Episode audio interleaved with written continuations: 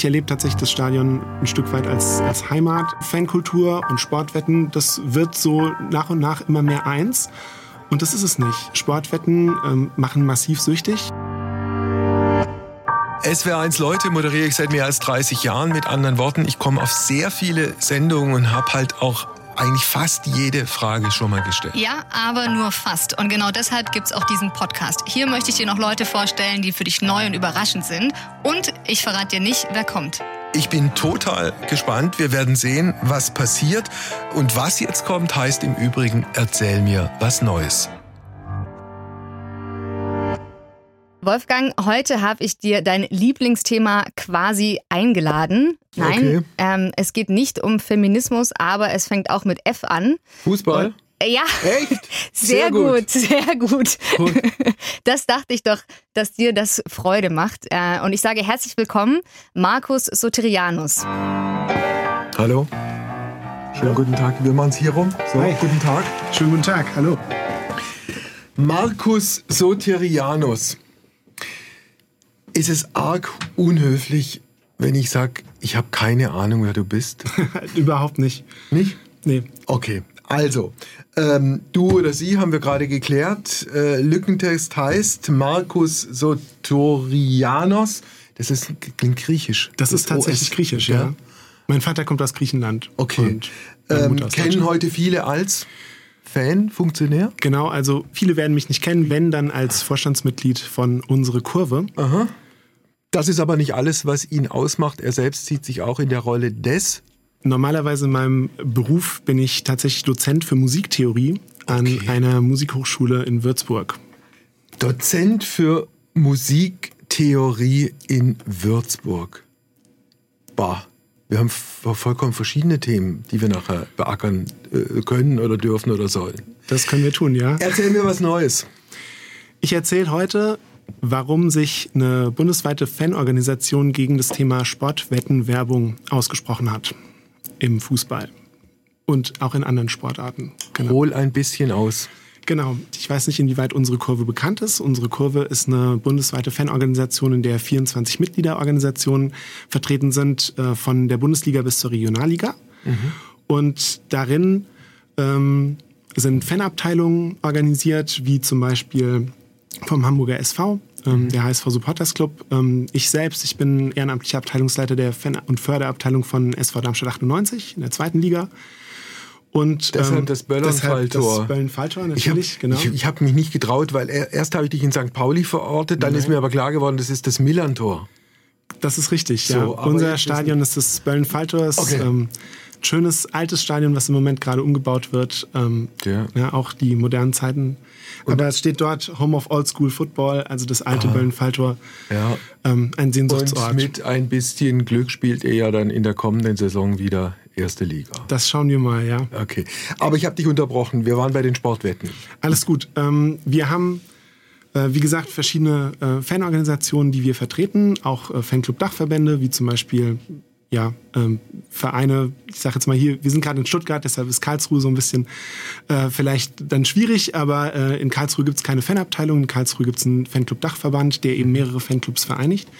Und eben unsere Kurve als Organisation hat sich ähm, in einem Positionspapier gegen die große Sichtbarkeit von Sportwettenwerbung ähm, gestellt, denn seit ungefähr einem halben Jahr gilt ja der neue Glücksspiel-Staatsvertrag. Und wir haben ähm, im Zuge dessen ein ziemliches Mehr an Sportwettenwerbung. Ich denke mal, du hast auch wahrscheinlich dein Herz an irgendeinen Fußballverein verloren und vielleicht in der Wahrnehmung, wenn du Sportschau schaust, wenn du Fußball guckst, ähm, dass immer wieder Sportwettenwerbung auf dich ähm, auch einprasselt. Also ich muss gestehen, ich nehme es deshalb nicht wahr, weil ich Werbung eigentlich so gut wie nie wahrnehme und die berühmten Werbeunterbrechungen dazu benutze, das zu tun, was außer mir noch viele andere tun. Ja, das ist auch völlig äh, nachvollziehbar. Ja, Aber jetzt mal, ich, ich muss mal wirklich ganz naiv anfangen. Was hast du gegen Sportwetten? Was, was, was gefällt dir an Sportwetten nicht? Ähm, erstmal, Sportwetten sind legal ab 18. Ähm, die massive Werbung führt allerdings dazu, dass ähm, ich als Fußballfan getriggert werde, selbst wenn ich das nicht möchte. Und Sportwetten ähm, machen massiv süchtig. Es gibt ein, es gibt ein Krankheitsbild Glücksspielsucht. Und ähm, viele, viele Menschen in Deutschland sind tatsächlich sportwettensüchtig und ähm, es unterliegt eigentlich auch dem Jugendschutz, denn man darf es erst ab 18 ja. und äh, die massive Sichtbarkeit im Stadion führt natürlich dazu, dass es eine Normalisierung gibt mhm. und äh, ja, dass es halt irgendwie dazugehört. Ne? Fankultur und Sportwetten, das wird so nach und nach immer mehr eins und das ist es nicht. Ähm, ja. Ja gut, aber ich meine, es ist ja, warum ist etwas legal und darf passieren, wenn es offenkundig hohen Suchtcharakter hat? weil sehr viele Menschen daran profitieren, weil sehr hohe Gelder darin fließen. Die Sportwettenindustrie hat in Deutschland so ungefähr einen Umsatz von 9 Milliarden. Und man okay. kann sich vorstellen, was damit ähm, auch alles finanziert werden kann. Ne? Wer profitiert? Das, das Fernsehen profitiert davon, die Vereine profitieren davon, die, die Verbände profitieren davon. Wir haben zum Teil auch ähm, eben Sportwettenanbieter, die ganze Liga, Ligen spon sponsern dürfen. Mhm. Ähm, und natürlich auch Dienstleister äh, profitieren davon. Ne? Also der Staat, weil er Steuern Der einnimmt? Staat auf jeden Fall. Er hat ein sehr hohes Interesse daran, ähm, eben an den Steuereinnahmen. Ja. Okay. Das klingt jetzt, äh, Verzeihung, wenn ich das jetzt so, so sage, als ein vielleicht wichtiger Aspekt, aber letztlich doch, wenn man sich so die ganze Fußballerszene und Fußball, den Profifußball anguckt, als eher ein Randaspekt. Aber du siehst das mhm. vermutlich ganz anders. Das, das mag sein, weil gerade in den letzten Jahren natürlich sehr viele Themen fanpolitisch verhandelt worden sind. Ne, gerade jetzt als Vertreter von unserer Kurve waren wir mit involviert in diesen ganzen Gesprächen auch zur Zukunft Profifußball und es gibt ein ganz weites Themenfeld. Ähm, wir haben das jetzt platziert ähm, als, als eine Stimme der Fans oder der Fanorganisation ähm, haben auch da Unterstützung sehr groß ähm, bekommen, weil wir einfach den Eindruck haben, in diesem letzten halben Jahr ist es massiv geworden. Okay. Und, ähm, und es braucht vielleicht einfach auch mal so einen Argumentationsimpuls, ähm, um darüber zu sprechen und das auch ins Bewusstsein der Öffentlichkeit zu rücken. Wie gesagt, man kann es vielleicht ein bisschen vergleichen mit Tabak mhm. ähm, oder auch, ich sage jetzt mal, mit Pornografie. Bestimmte Dinge der Pornografie dürfen erst ab einer bestimmten Uhrzeit im Fernsehen laufen, ne? irgendwelche Hotlines und so weiter. Ähm, wenn ich durch hier Stuttgart laufe, dann sind auch die Glücksspielanbieterbuden ähm, blickgeschützt. Mhm. Und nochmal, okay. im Stadion findet es statt. Der Blick in andere Länder zeigt auch, dass ähm, andere Länder tatsächlich mittlerweile ähm, das anders sehen und in Spanien, Italien tatsächlich sehr starke Restriktionen mittlerweile okay. herrschen. Wie sahen denn die Reaktionen aus auf eure Initiative bisher?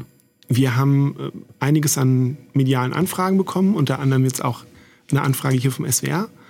Ähm, es gibt äh, Rückmeldungen aus der Politik, es gibt auch Rückmeldungen von, von den Verbänden, dass, äh, dass man darüber im Gespräch sein will und das diskutieren möchte. Ähm, es ist ein Stück weit auf die Agenda gekommen, glaube ich. Und eben damit wäre eigentlich dieser erste Schritt, den wir geplant haben, einen Impuls zu setzen, auch tatsächlich erreicht. Jetzt muss ja. natürlich ähm, auch geschaut werden, wie man das so verankert, äh, dass diejenigen, die beteiligt sind an, ähm, äh, an verschiedene Interessensgruppen, ähm, die aktiv sind dazu, dass die sich vernetzen. Mhm. Denn ganz viel läuft eben ehrenamtlich. Ne? Ich selbst bin ehrenamtlich da unterwegs und auf der anderen Seite steht eine Industrie mit halt 9 Milliarden. Also ich vermute mal, dass die Betreiber es am liebsten sehen würden, wenn alles bleibt, wie es ist, korrekt? Dann da gibt es die Verbände, also sprich über, übergeordnet vermutlich den Deutschen Fußballbund, den DFB, der sich wie positioniert hat? Naja, er kooperiert im Moment mit, mit den Sportwettenanbietern und ähm, ja. natürlich, es gibt, auch, es gibt auch die ein oder andere Präventionsaktion im, äh, ja. im Nachwuchsleistungszentrumsbereich oder so, aber da muss man einfach sagen, das sind halt punktuelle Dinge. Also wenn ich auf der einen Seite eine dreistündige Präventionsarbeit mache für meine Jugendlichen und sage, oh, Sportwetten ganz schlimm, mhm. aber auf dem Trikot vom Verein dann überall Sportwetten äh, beworben werden, da ist da eigentlich eine kognitive Dissonanz, würde ich sagen. Das ist ein Problem, um es ja. etwas einfacher zu formulieren. Apropos DFB, äh, wie ist ansonsten eure Zusammenarbeit mit diesem deutschen Fußballbund, der ja in den letzten Jahren so massig viele negative Schlagzeilen produziert hat? Also unsere Kurve ist mit am Tisch in einem ähm, Dialogformat, äh, einem Beratungs- und Kompetenzgremium, wie das, äh, wie das heißt, mit DFB und DFL, nennt sich AG Fankulturen. Mhm. Ähm, da sind auch noch andere Fanorganisationen dabei. Ähm, nicht alle, die in Deutschland äh, fanpolitisch aktiv sind, sind da mit vertreten, aus auch guten Gründen, ähm, weil man eben fanpolitisch dann anderer Überzeugung ist, dass man mit Verbänden dann bestimmte Themen auch schon besprochen hat in den, in den letzten Jahren, aber ja, das eben dann eben nicht zielführend war. wir sind im Austausch ähm, mhm. und versuchen das natürlich auch da zu platzieren. Ähm, ja. Aber jetzt abgesehen mal von den Sportwetten, worüber unterhaltet ihr euch mit dem DFB oder mit den entsprechenden Vertretern des DFB noch? Über alle fanpolitischen Themen, wie gesagt, im Moment war Zukunft Profifußball ein Thema, ne? Integrität des Wettbewerbs, 50 plus 1, Sportgerichtsbarkeit, all diese Themen, die sage ich mal, auch außerhalb von Corona verhandelt worden sind und natürlich auch innerhalb von Corona, wie werden Fans beteiligt? Äh, ja, wie, wie entsteht Mitsprache und wie ja. ist der Blick? Warum ist 50 plus 1 ein, ein wichtiges Anliegen für euch? Fußball ist in der Gesellschaft verankert. Die Gesellschaft hat den Fußball groß gemacht. Ähm, und deshalb müssen auch alle, die ein Interesse am Fußball haben, gehört werden und äh, damit partizipieren. Es kann nicht sein, dass nur ähm, quasi das Geld die Regeln vorgibt und die, ähm, ja, also halt Rechte, sagen wir mal, über Investoren mhm. äh, gelauf, äh, halt laufen. Ist das so eindeutig 50 plus 1 ist das Diktat des Mammons? Nee, 50 plus 1 ist ja genau der Schutz davor. Also wenn es, äh, also 50 plus 1 heißt, dass die Mitbestimmung beim Hauptverein bleibt. Jetzt klar. Genau, und, ähm, und deshalb ist das was, was wir versuchen zu verteidigen, dass eben okay. der Kern ähm, eben noch eine Vereinsstruktur hat. Ich habe das Glück, als Fanvertreter von Darmstadt 98 tatsächlich noch äh, Mitglied in einem EV zu sein, der nicht seinen Fußballbetrieb ausgegliedert hat in eine Kapitalgesellschaft. Ähm, genau, aber. Wie, das, da bist du oder da ist dein Verein vermutlich eher in der Minderheit. Ich, ich kenne jetzt die aktuellen ja. Zahlen nicht, das wie viele äh, Vereine der ersten und zweiten Liga äh, ausgegliedert haben und welche nach wie vor so als eingetragener Verein existieren? Genau, also weißt du das? Es sind, es sind ungefähr, also es sind glaube ich sechs. Es kann sein, dass plus minus eins sind, äh, die im Moment noch eingetragene EVs sind. Ja. Ähm, und ja, aber da gibt's äh, viele Fachleute, die euch sagen würden, Kinder, ihr habt den Trend der Zeit verschlafen. Wir leben im Jahr 2022 und da kann man im Profifußball, in dem Milliarden hin und her jongliert werden, nicht mit einer äh, etwas altertümlichen Vereinsstruktur daherkommen. Ja, das kriegen wir oft gesagt, aber auf der anderen Seite ist ja, ist ja schon auch der Punkt, dass ähm, wir gerade jetzt erleben, dass der Fußball äh, seinen Zuspruch verliert. Dass sehr viele Menschen, jetzt auch gerade, wenn Tickets wieder verfügbar sind, die gar nicht abrufen, dass die Stadien eben nicht voll sind, trotz der, trotz der entsprechenden Kapazitäten und dass es da tatsächlich auch, vielleicht durch Corona, aber nicht nur, tatsächlich auch ein, um, ein Umdenken gibt und viele Menschen auch jetzt erlebt haben, dass es Alternativen zum Fußball gibt. Und dann ist der Fußball natürlich massiv unter Druck, ne, weil natürlich sind das auch Menschen, die Geld ins Stadion bringen. Wie hast du denn äh, als Fußballfan äh, diese letzten beiden Fußball-Corona-Jahre erlebt? Ganz merkwürdig. Also natürlich, Fußball findet für mich im Stadion statt, weil das ein soziales Umfeld ist. Das war nicht mehr möglich. Und ja, in dem Moment muss man sich Alternativen suchen. Es ist natürlich mein Verein, der spielt, aber es war für mich sehr schwer, tatsächlich dem zu folgen, ähm, weil wenn man, wenn man eben im Fernsehen das versucht anzuschauen, dann ist halt keine Stimmung da, wenn da Geisterspiele sind. Ja. Das, was den Fußball wirklich auch gesellschaftlich so groß macht, ist ja tatsächlich, dass es aufgeladen wird von dem Publikum. Und, ähm, also vielleicht bin ich da eine völlig skurrile Ausnahme, aber ich finde das manchmal großartig, allein auf dem Sofa oder auf einem Stuhl zu sitzen und Fußball zu gucken, ohne dass mich irgendjemand von links oder rechts bequatscht. Unbenommen. Aber ist es nicht so, dass, dass es auch was macht, wenn da niemand ist im Stadion? Ich brauche das überhaupt gar nicht. Okay. Also ich, ich, ich, ich kann das wunderbar aushalten, auch, auch ganze Spiele mhm. ohne, ohne das Drumherum. Ich muss aber dazu sagen, ich habe so ein paar, paar Erlebnisse gehabt mit, mit sogenannten Fans, und fand das einfach, ich fand das einfach vom Ton her so unangenehm. Mhm. Also Beispiel, lange her, VfB, Haupttribüne, Haupttribüne, äh, die besseren Herrschaften, ja, mit äh, den entsprechenden Kaschmirmänteln, ja, die dann irgendwas runtergebrüllt haben, los, schwule Sau und, und dieses Ganze. Ich war mal in einer Fankurve und habe mir auch mal ein Spiel da angeguckt. Und offen gestanden, dieses Gekreische ging mir richtig auf den Keks. Kann ich verstehen, aber auf der anderen Seite kann man doch auch sagen, Fußball ist ein Abbild der Gesellschaft und gesellschaftliche Problematiken werden sich auch im Stadion natürlich wiederfinden. Da braucht es halt Präventionsarbeit oder es braucht Begleitung oder es braucht Selbstregulierungsmechanismen innerhalb der Kurve, äh, die das ansprechen. Und ja. ich glaube, also gerade gerade Fanszenen haben ja schon auch dazu beigetragen, dass bestimmtes Verhalten in den Kurven nicht mehr aufgetreten ist. Also erinnern mhm. uns noch in den 90er Jahren war, sage ich mal, Rassismus viel stärker ver ja. verankert in den Stadien. Das ist tatsächlich durch einen Kulturwandel auch ein, ein, Stück weit verschwunden. Es gibt immer noch Standorte, wo das stattfindet ja. oder wo es halt, wo es halt äh, Kerne gibt, die das, die das weiterhin spielen. Ja. Also, über deine äh, Fangruppierung und über die Fans und das Fanverhalten werden wir noch ausführlich reden. Jetzt kommt die Fußballfachfrau äh, Helena zu uns.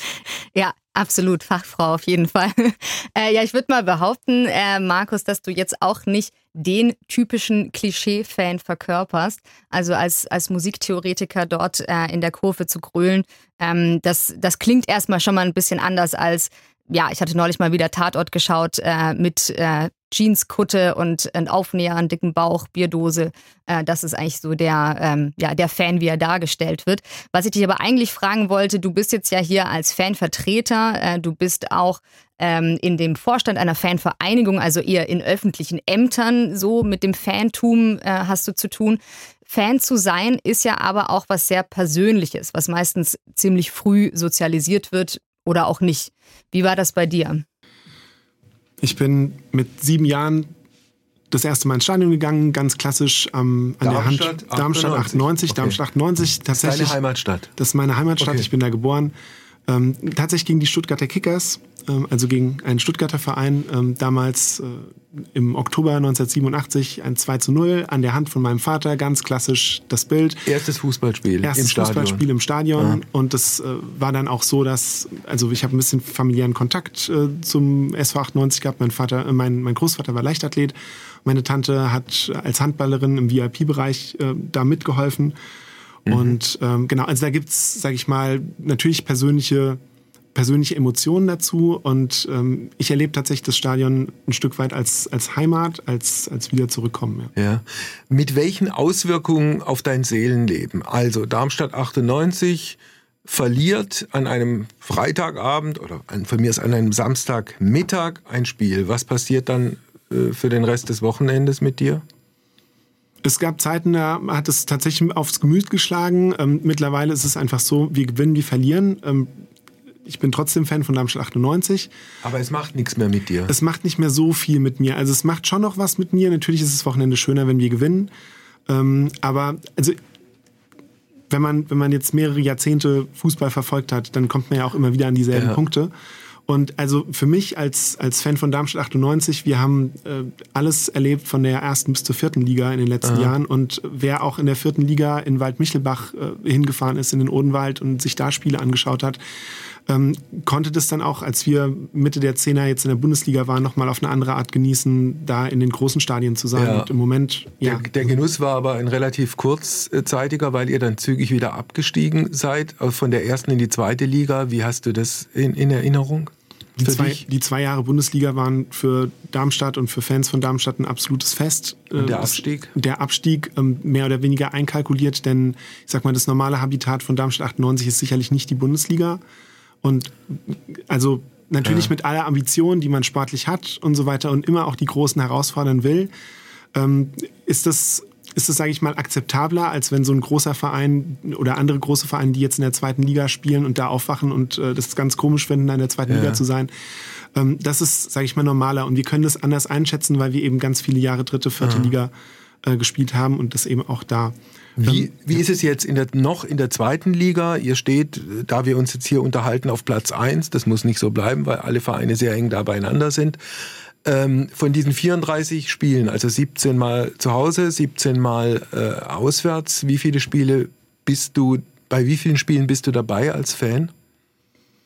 Plus, da, minus? Genau, also da ich in Würzburg wohne, ähm, ist es um von, von, der Distanz so, es ist nicht so um die Ecke, es ist aber ja machbar. Ähm, sagen wir mal, wenn nicht Corona ist und wenn die Situationen dann nicht so sind, dann versuche ich schon bei den Heimspielen meistens da zu sein. Bei den Aus Auswärtsspielen, je nachdem, es gibt Familie, es gibt Job, ähm, man muss das gucken. Mittlerweile bin ich auch nicht mehr ganz die junge Fangeneration. Und äh, genau, also dass man das alles übereinander bringt, das muss man dann schon sehen. Also wir haben es äh, bei, bei äh, Helena gerade so ansatzweise anklingen gehört. Fans haben nicht den allerbesten Ruf, Fußballfans. Warum nicht? Das weiß ich eigentlich ehrlich gesagt gar nicht, denn Fußballfans sind doch diejenigen, die den Fußball, ich sag mal, groß machen. Fußballfans oder Mitglieder oder Menschen, die ins Stadion gehen, haben meistens irgendwelche Merchandising-Artikel an, ähm, zeigen ihre Leidenschaft, zeigen ihre Emotionen. Ähm, Menschen, die ein TV-Abo abschließen, um Fußball konsumieren zu können, ähm, liefern genauso dieser Industrie ähm, entsprechend Geld in die Karten. Und der Leumund ist tatsächlich nicht gut, ähm, aber eigentlich nicht wirklich berechtigt, wenn wir mal schauen, ja. wie viele Menschen sich einfach ehrenamtlich darin engagieren äh, und dafür sorgen wollen, dass in ihren Bereichen einfach positive Dinge geschehen. Ich kann vielleicht ein bisschen erzählen, was wir als Fanabteilung machen. Mhm. Ähm, vielleicht so die, die großen Highlight-Dinge. Ähm, wir haben zum Beispiel eine Typisierungsaktion mit der DKMS zusammen gemacht. Im Rahmen von einem Heimspiel 800 Menschen. Knochenmarkspenderdatei. Knochen, mhm. Knochenmarkspenderdatei. Ähm, das, was wir als Fanabteilung machen, ist natürlich auf der einen Seite, wir wollen Mitglieder gewinnen, ähm, wir wollen das Vereinsleben mitgestalten, wir wollen aber auch ehrenamtliches Engagement strukturieren. Das heißt, über unsere Abteilung läuft zum Beispiel sowas wie das Fanradio. Menschen, die sich kein Abo leisten können, kein Sky-Abo, kein welchen Anbieter auch immer, ähm, können einfach auf den Vereinskanälen dem mhm. Spiel folgen. Und äh, unsere Ehrenamtler moderieren und kommentieren diese Spiele. Ähm, es gibt Menschen, die die Busfahrten organisieren, die einfach quasi für die Gemeinschaft arbeiten und, und das tun. Und dann gibt es natürlich diese Säule, sich fanpolitisch zu engagieren und zu schauen, dass, dass sich Menschen im Stadion wohlfühlen können. Seid ihr denn mit den Fans oder Fangruppierungen anderer Vereine befreundet oder verfeindet? Selbst wenn wir verfeindet sind, ähm, in den Farben getrennt, in der Sache vereint. Ich habe ja vorhin gesagt, unsere Kurve besteht aus 24 Mitgliederorganisationen und da ist auch, ich sage es jetzt einfach, da ist die Fanabteilung Eintracht Frankfurt genauso Mitglied wie die Supporters Mainz. So, und in dem Dreieck, ne, es war auch Kaiserslautern, äh, war mal Mitglied, da hat sich leider die Organisation aufgelöst. Mainz, äh, ähm, Mannheim ist Mitglied. Das sind alles Vereine, sag ich mal, wo es durchaus eine sportliche Rivalität gibt und auch eine Historie. Mhm. Aber wenn es um fanpolitische Themen geht, dann geht es doch um diese Themen. Da geht es doch nicht darum, dass wir, dass wir da als auf dem Fußballplatz, wir brauchen immer einen Gegner. Wenn wir nur gegen uns spielen, dann, ähm, dann ist doch der ganze Spaß vorbei. Also ja. es braucht den Gegner und natürlich auch das sich reiben am Gegner, einen sportlichen Wettbewerb. Ähm, aber ohne geht's nicht. Ja, gut. Also übrigens, weil wir gerade im Hintergrund äh, eine Polizeisirene äh, hören, die ist nicht von uns bestellt, um sozusagen auf die Dramatik der Fußballfans aufmerksam zu machen. Das hängt mit unserer Produktions, äh, mit unserem Produktionsstandort hier in Stuttgart im SWR zusammen. Aber jetzt ist es, glaube ich, auch wieder gut. Es gibt Vereine, da haben die Fans, also Frankfurt der Name fiel, Kaiserslautern. Wie soll ich das jetzt formulieren, ohne in das ganz große Brennnesselfeld zu fallen? Da gibt es Vereine, da haben deren Fans nicht den allerbesten Ruf. Weißt du, was ich meine? Ja, das weiß ich. Allerdings glaube ich, ist dann ja nicht die Lösung, einfach nur zu sagen, ähm, Fans böse, sondern halt zu schauen, wie kriege ich das aufgelöst? Wie kann ich in eine Arbeit gehen, in eine Präventionsarbeit? Es gibt hervorragend arbeitende Fanprojekte, es gibt äh, hervorragende Konzepte ähm, äh, es ist halt schnell gemacht zu sagen, da ist ein großes Problem, lass uns irgendwie Repression machen und äh, einfach alles unter den Teppich. Mhm. Wenn ein Problem da ist, dann müssen wir uns halt Mühe geben und, und schauen, das entsprechend aufzuarbeiten, dass dann am Ende auch alle Beteiligte wie eine Lösung finden, die machbar ist. Es gibt, was das Fußballgeschäft angeht, das ja gleichzeitig auch ein Milliardengeschäft ist, etwas, das wie soll ich das formulieren, ohne dass da jetzt irgendeine Sozialneiddiskussion hochkommt, was, was zumindest ähm, also auf den ersten Blick äh, ganz komisch ist. Da gibt es Leute, nennen, nehmen wir einen Verein wie den FC Bayern München, das ist derjenige, der die höchsten Gehälter, Gehälter zahlt. Also da ist die Rede von, weiß ich, 20 Millionen für Lewandowski und zwischen 15 und 20 für Manuel Neuer und dann geht's ein bisschen runter in diesen trüben einstelligen Millionenbereich. Das zum einen. Zum anderen kommen dann irgendwie Meldungen raus, dass Jugendtrainer auf 450 Euro Basis pro Monat angestellt werden und ausgebeutet werden in dem Sinn, dass die deutlich mehr arbeiten müssen. Kriegst du das zusammen? Nee, das kriege ich natürlich auch nicht zusammen. Und ähm, das zeigt ja auch, dass der Fußball sich ein großes Stück weit von der, von der Gesellschaft ent, entfremdet oder gerade eben dieser, dieser hohe, hohe Finanzbereich und es einfach aus unserer Sicht wichtig ist, es zu erden und, und, und zu sagen, es sind irgendwo Grenzen, die werden überschritten und da eben zu mahnen. Und ja, das ist ja auch das, was wir tun. Ja. Ne, Dass, dass wir sagen, wir, wir möchten gerne einen in- integreren Wettbewerb haben. Wir möchten gerne, dass, äh, dass die Vereine nachhaltig wirtschaften, dass es eben nicht ähm, zu, zu staatlichen Unterstützungszahlungen kommen muss, wenn eine Corona-Krise ausbricht, weil eigentlich äh, genug Geld in diesem System vorhanden ist, was aber quasi durchläuft. Und äh, die Vereine aufgrund des, des nächsten Erfolgs, den ich jetzt am, am nächsten Wochenende haben muss, ähm, getrieben sind, äh, da alles rein zu investieren und eben nicht nachhaltig arbeiten. Aber jetzt gibt's ja Meldungen und Schlagzeilen, wonach es eine, eine ordentliche Anzahl von Vereinen der ersten und zweiten Liga gibt, die Corona-bedingt in ihrer Existenz bedroht sind. Also Existenz schließt ganz viele Leute auf den Geschäftsstellen, wo auch immer mit ein, deren Arbeitsplatz gefährdet ist. Das zum einen, ja, also existenzgefährdende Situation für die Vereine. Und gleichzeitig gibt es aber keine Diskussion darüber, ob man dann möglicherweise in solchen Corona-Ausnahmefällen, auch wenn es vertraglich nicht festgelegt ist, Millionen Gehälter einfach mal halbiert. Dann kriegt Lewandowski statt 20 nur noch 10 Millionen. Und derjenige, der 7 Millionen gekriegt hat, kriegt nur noch dreieinhalb. Unterschreiben wir, glaube ich, sofort. Also so. Na, na, natürlich, es wird argumentiert, dass äh, argumentiere ich aber für die Gegenseite quasi. Ne? Es wird argumentiert, dass die ähm, dass es halt Verträge sind und dann wird halt gegen den Vertrag geklagt und am Ende wechselt halt Lewandowski zu einem anderen Verein und dann ist er halt nicht mehr bei Bayern. Aber genau dieses Geschäftsdenken und Geschäftsgebaren führt ja möglicherweise bei Leuten auch zu einer Art Verdruss. Du hast ja vorhin gesagt, auch wenn jetzt die Stadien wieder voll sein könnten, man weiß ja nie, Corona geht ja rauf und runter, gerade noch sind sie so gut wie leer oder fast leer, dass offenkundig es ein Zögern gibt beim geneigten Publikum, wieder in die Stadien zu gehen. Vielleicht hängt das auch damit zusammen. Ich weiß es nicht. Klar. Ja. Helena, Ja, wir hatten jetzt gerade schon gesprochen, im Fußball geht es um wahnsinnig viel Geld. Also da geht es auch, aber nicht nur um Sportwetten, ja, da geht es auch um Einflussnahme von ja, großen Konzernen, ein, ein Energy-Drink-Hersteller zum Beispiel. Da geht es um umstrittene Wettbewerbe, also was weiß ich, Super League, ähm, alle zwei Jahre Weltmeisterschaft und so weiter. Ähm, vielleicht die Frage an euch beide, also ihr seid ja auch beide offenkundig, offenkundig Fußballexperten.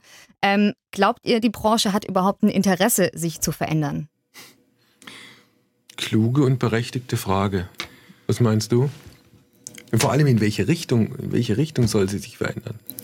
Also ich glaube, das Interesse der Branche ist erstmal tatsächlich Kohle so viel Kohle zu machen, Ja. wie es geht Klar. und und das, das halt zu melken, wie es wie es halt so. Wir haben jetzt gerade letztens ja auch die Meldung bekommen, dass äh, äh, die die TV-Übertragungsanstalten, dass die Gelder erhöhen wollen und so weiter. Also es, es geht immer um mehr und mehr und mehr und aber eben in der Notsituation, wo die Blase zu platzen drohte, dann war plötzlich der Ruf, wir brauchen Unterstützung. Und das geht natürlich nicht überein.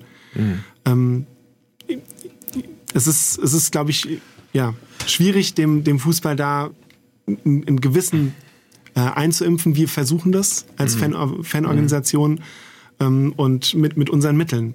Das Also ich, ich tue mich da auch extrem schwer. Möglicherweise ist äh, die, die Fußball-Bundesliga oder der Profifußball generell in Deutschland noch ein, ein äh, besonders äh, beglückendes und, äh, wie soll man sagen, ein, ein, eine Veranstaltung, wo man sagen kann, die machen es noch halbwegs passabel oder gut. Ich meine, wenn man sich mal anguckt, wie, wie, wie Verein, Barcelona beispielsweise, ich weiß nicht, in, in welcher Größenordnung verschuldet ist, ja, da wird, wurde irgendwie in den letzten 10, 15 Jahren ein sehenden Auges mit Monstergehältern, die bezahlt wurden, ein Verein komplett an die Wand gefahren. tragisch. Ja. Also ja, wirklich tragisch. Ähm, aber dann auch irgendwo na nachvollziehbar. Und Dann haben wir Vereine in England beispielsweise, die irgendwelchen sehr reichen Menschen äh, aus dem arabischen Raum gehören, die jede Summe zahlen können. Und das Traurige daran ist eben, dass, dass sich das auch entkoppelt von dem Standort. Denn in dem Moment, wo ein Investor von irgendwo äh, mein, mein, mein Label, mein, mein Wappen nutzen will, um halt irgendwie Werbung zu machen oder irgendwas zu platzieren, ja, entkoppelt sich halt von dem, von dem Ort. Wie gesagt, als Fanvertreter von Darmstadt würde ich sagen, sind wir in einer kleinen lokalen Blase, die, die da noch dazu führt, dass es so eine Insel ist. Ähm, aber eben im großen Bereich Okay. ist es dann schwierig. Ja. Dann äh, würde ich Folgendes vorschlagen, bevor wir zum eigentlichen Kulturschock kommen, um vom Fußball auf die Musiktheorie äh, okay. zu wechseln. Äh, eins noch, was den Fußball angeht und die letztlich nicht so ganz ferne Zukunft. Also Darmstadt 98 am Ende der Saison steht wo? Was denkst du? Dass wenn wir sehen, wir spielen eine hervorragende Saison und ähm, wir, nehmen, ihr auf? wir nehmen, was kommt. Steigt ihr auf? Das Was weiß ich nicht. Du? Ich weiß es nicht. Hoffst du nicht. es oder wäre dir die zweite Liga lieber? Ich sag mal so: ähm, es, ist, äh, es ist schön, wenn man nochmal in dieser Bundesliga ist. Äh, wir bauen gerade ein Stadion um. Stadion um. Natürlich äh, möchte jeder Sportler Erfolg haben und wer auf Platz 1 steht, möchte sicherlich auch am Ende auf Platz 1 stehen. Wenn es dann aber nicht so ist, dann ist das für Darmstadt, glaube ich, trotzdem eine ganz hervorragende Saison, weil die letzten Jahre wir immer gegen Abstieg gespielt haben. Und Der Verein ist gesund? Der Verein ist gesund trotz Corona und, ähm, und wirtschaftet in Ordnung. Ja. Schöne Schlagzeile übrigens. Gesund durch, ja. nee, gesund trotz, trotz Corona. Corona. So rum. Ähm, was Katar angeht, da findet am Ende des Jahres die Fußball-Weltmeisterschaft statt. Um das sozusagen auch medial ein bisschen anzuschieben, ist ja FIFA-Präsident Infantino inzwischen nach Katar gezogen. Wie siehst du Katar, die WM und all die damit zusammenhängenden Fragen und Probleme? Ich bin, also dadurch, dass unsere Kurve aus mehreren Menschen besteht, bin ich tatsächlich nicht so der Experte für die ganze Katar-Thematik. Ähm, ich kriege das ein bisschen am Rande mit, dass es da weiterhin auch schwierige, schwierige Diskussionen gibt. Ähm, wir haben gefordert als unsere Kurve, dass sich der DFB in gewisser Weise auch da mit einer, mit einer Haltung an die Öffentlichkeit wendet und auch bestimmte Maßnahmen einfach verbindlich dann sichtbar werden, also wie man sich vorstellt, dass bestimmte Dinge adressiert werden. Ähm, das ganze Thema ist ein Wahnsinn. Ähm, das kriegt man, glaube ich, medial mit.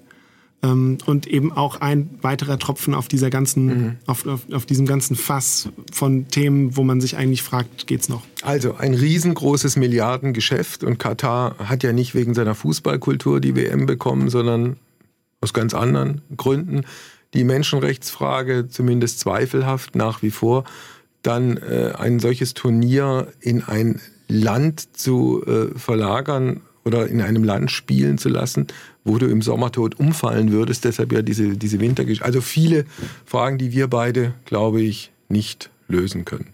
Ja. Du bist Dozent für Musiktheorie. Das ist so, ja. Was ist eine Musiktheorie? Naja, es ist einfach ein Ausbildungsgang, wenn jemand Orchestermusiker werden möchte ähm, oder Schulmusik studiert, dann äh, gibt es äh, eine Musikhochschule, an der man das äh, tun kann. Und da unterrichte ich das Fach Musiktheorie, Analyse und Gehörbildung. Aha.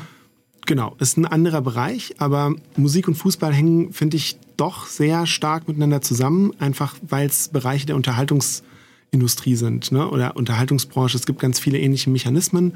Zum Beispiel? Da drin. Naja, wenn man zum Beispiel sagt, die großen Konzerthäuser und die großen Stadien. Wenn es die großen Musikstars gibt, gibt es auch die großen Fußballstars. Es gibt ähm, Musikagenturen, es gibt äh, Spielerberatung, es gibt ähm, die Dirigenten, Dirigentinnen, es gibt die Trainer, die Trainerinnen.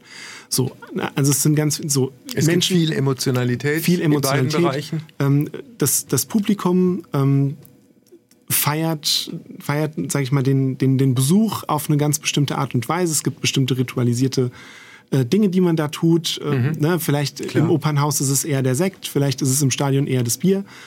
Ähm, und so gibt es ganz viele Analogien und Parallelen in, mhm. in diesem Bereich. Ähm, und auch, sag ich mal, Menschen, die da sich ähm, einbringen und aktive mhm. FußballerInnen werden oder MusikerInnen, ähm, müssen sehr früh damit anfangen, das heißt, Elternhaus ja. hat, hat sehr starke Fokussierung darauf, dass jemand, keine Ahnung, mal toll Geige spielen kann. Ja. Oder halt äh, ein toller Mittelstürmer wird mhm. und muss Kinder irgendwo hinfahren und so weiter. Ja. Aber was ich immer noch nicht kapiert habe, was eine Musiktheorie ist, also Beispiel okay. Barockmusik, ja. Johann Sebastian Bach, gibt's, steht dahinter eine Theorie?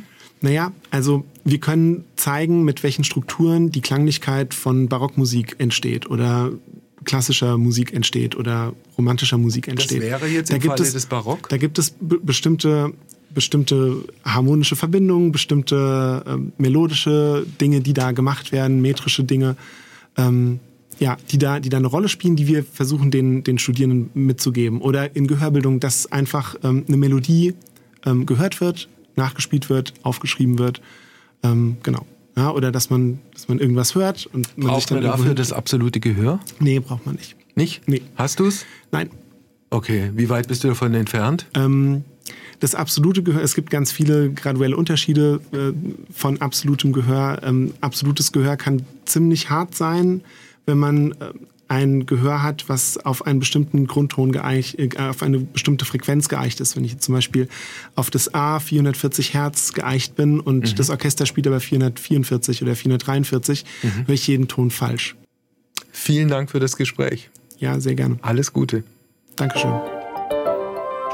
Also Wolfgang, eine Sache, die musst du mir jetzt echt mal erklären. Du kennst ja. dich ja offenkundig krass gut aus mit Fußball, verfolgst den Sport aber dann doch am liebsten irgendwie aus der Ferne vom Fernseher oder wie ist das bei dir? Ja, ich finde, äh, also jeder macht es ja, wie er, wie er lustig ist und wie es ihm am meisten zusagt ich fand immer den, oder ich finde immer den Aufwand, den man für, für einen Stadionbesuch betreiben muss, relativ groß. Du musst irgendwie hinkommen, dann musst du vorher da sein, dann dauert das Spiel, dann ist es möglicherweise ein kreuzlangweiliges Spiel, ja. dann hast du irgendwie Pech gehabt, dann dauert es wieder ewig, bis du weg bist. Also der Aufwand ist mir persönlich eigentlich eher zu groß. Aber eins, ich wollte noch was anderes sagen, das ist fast sogar wichtiger als, als, mhm. als meine kleine Befindlichkeit, was, was Fußball gucken angeht ähm, es gibt ganz viele Musiker, auch Rockmusiker, die eine hohe Affinität haben äh, zum Fußball. Elton Echt? John, ja, der hatte mal einen eigenen Fußballverein. Rod Stewart hat, glaube ich, mal mit dem Gedanken gespielt, Profi äh, zu werden.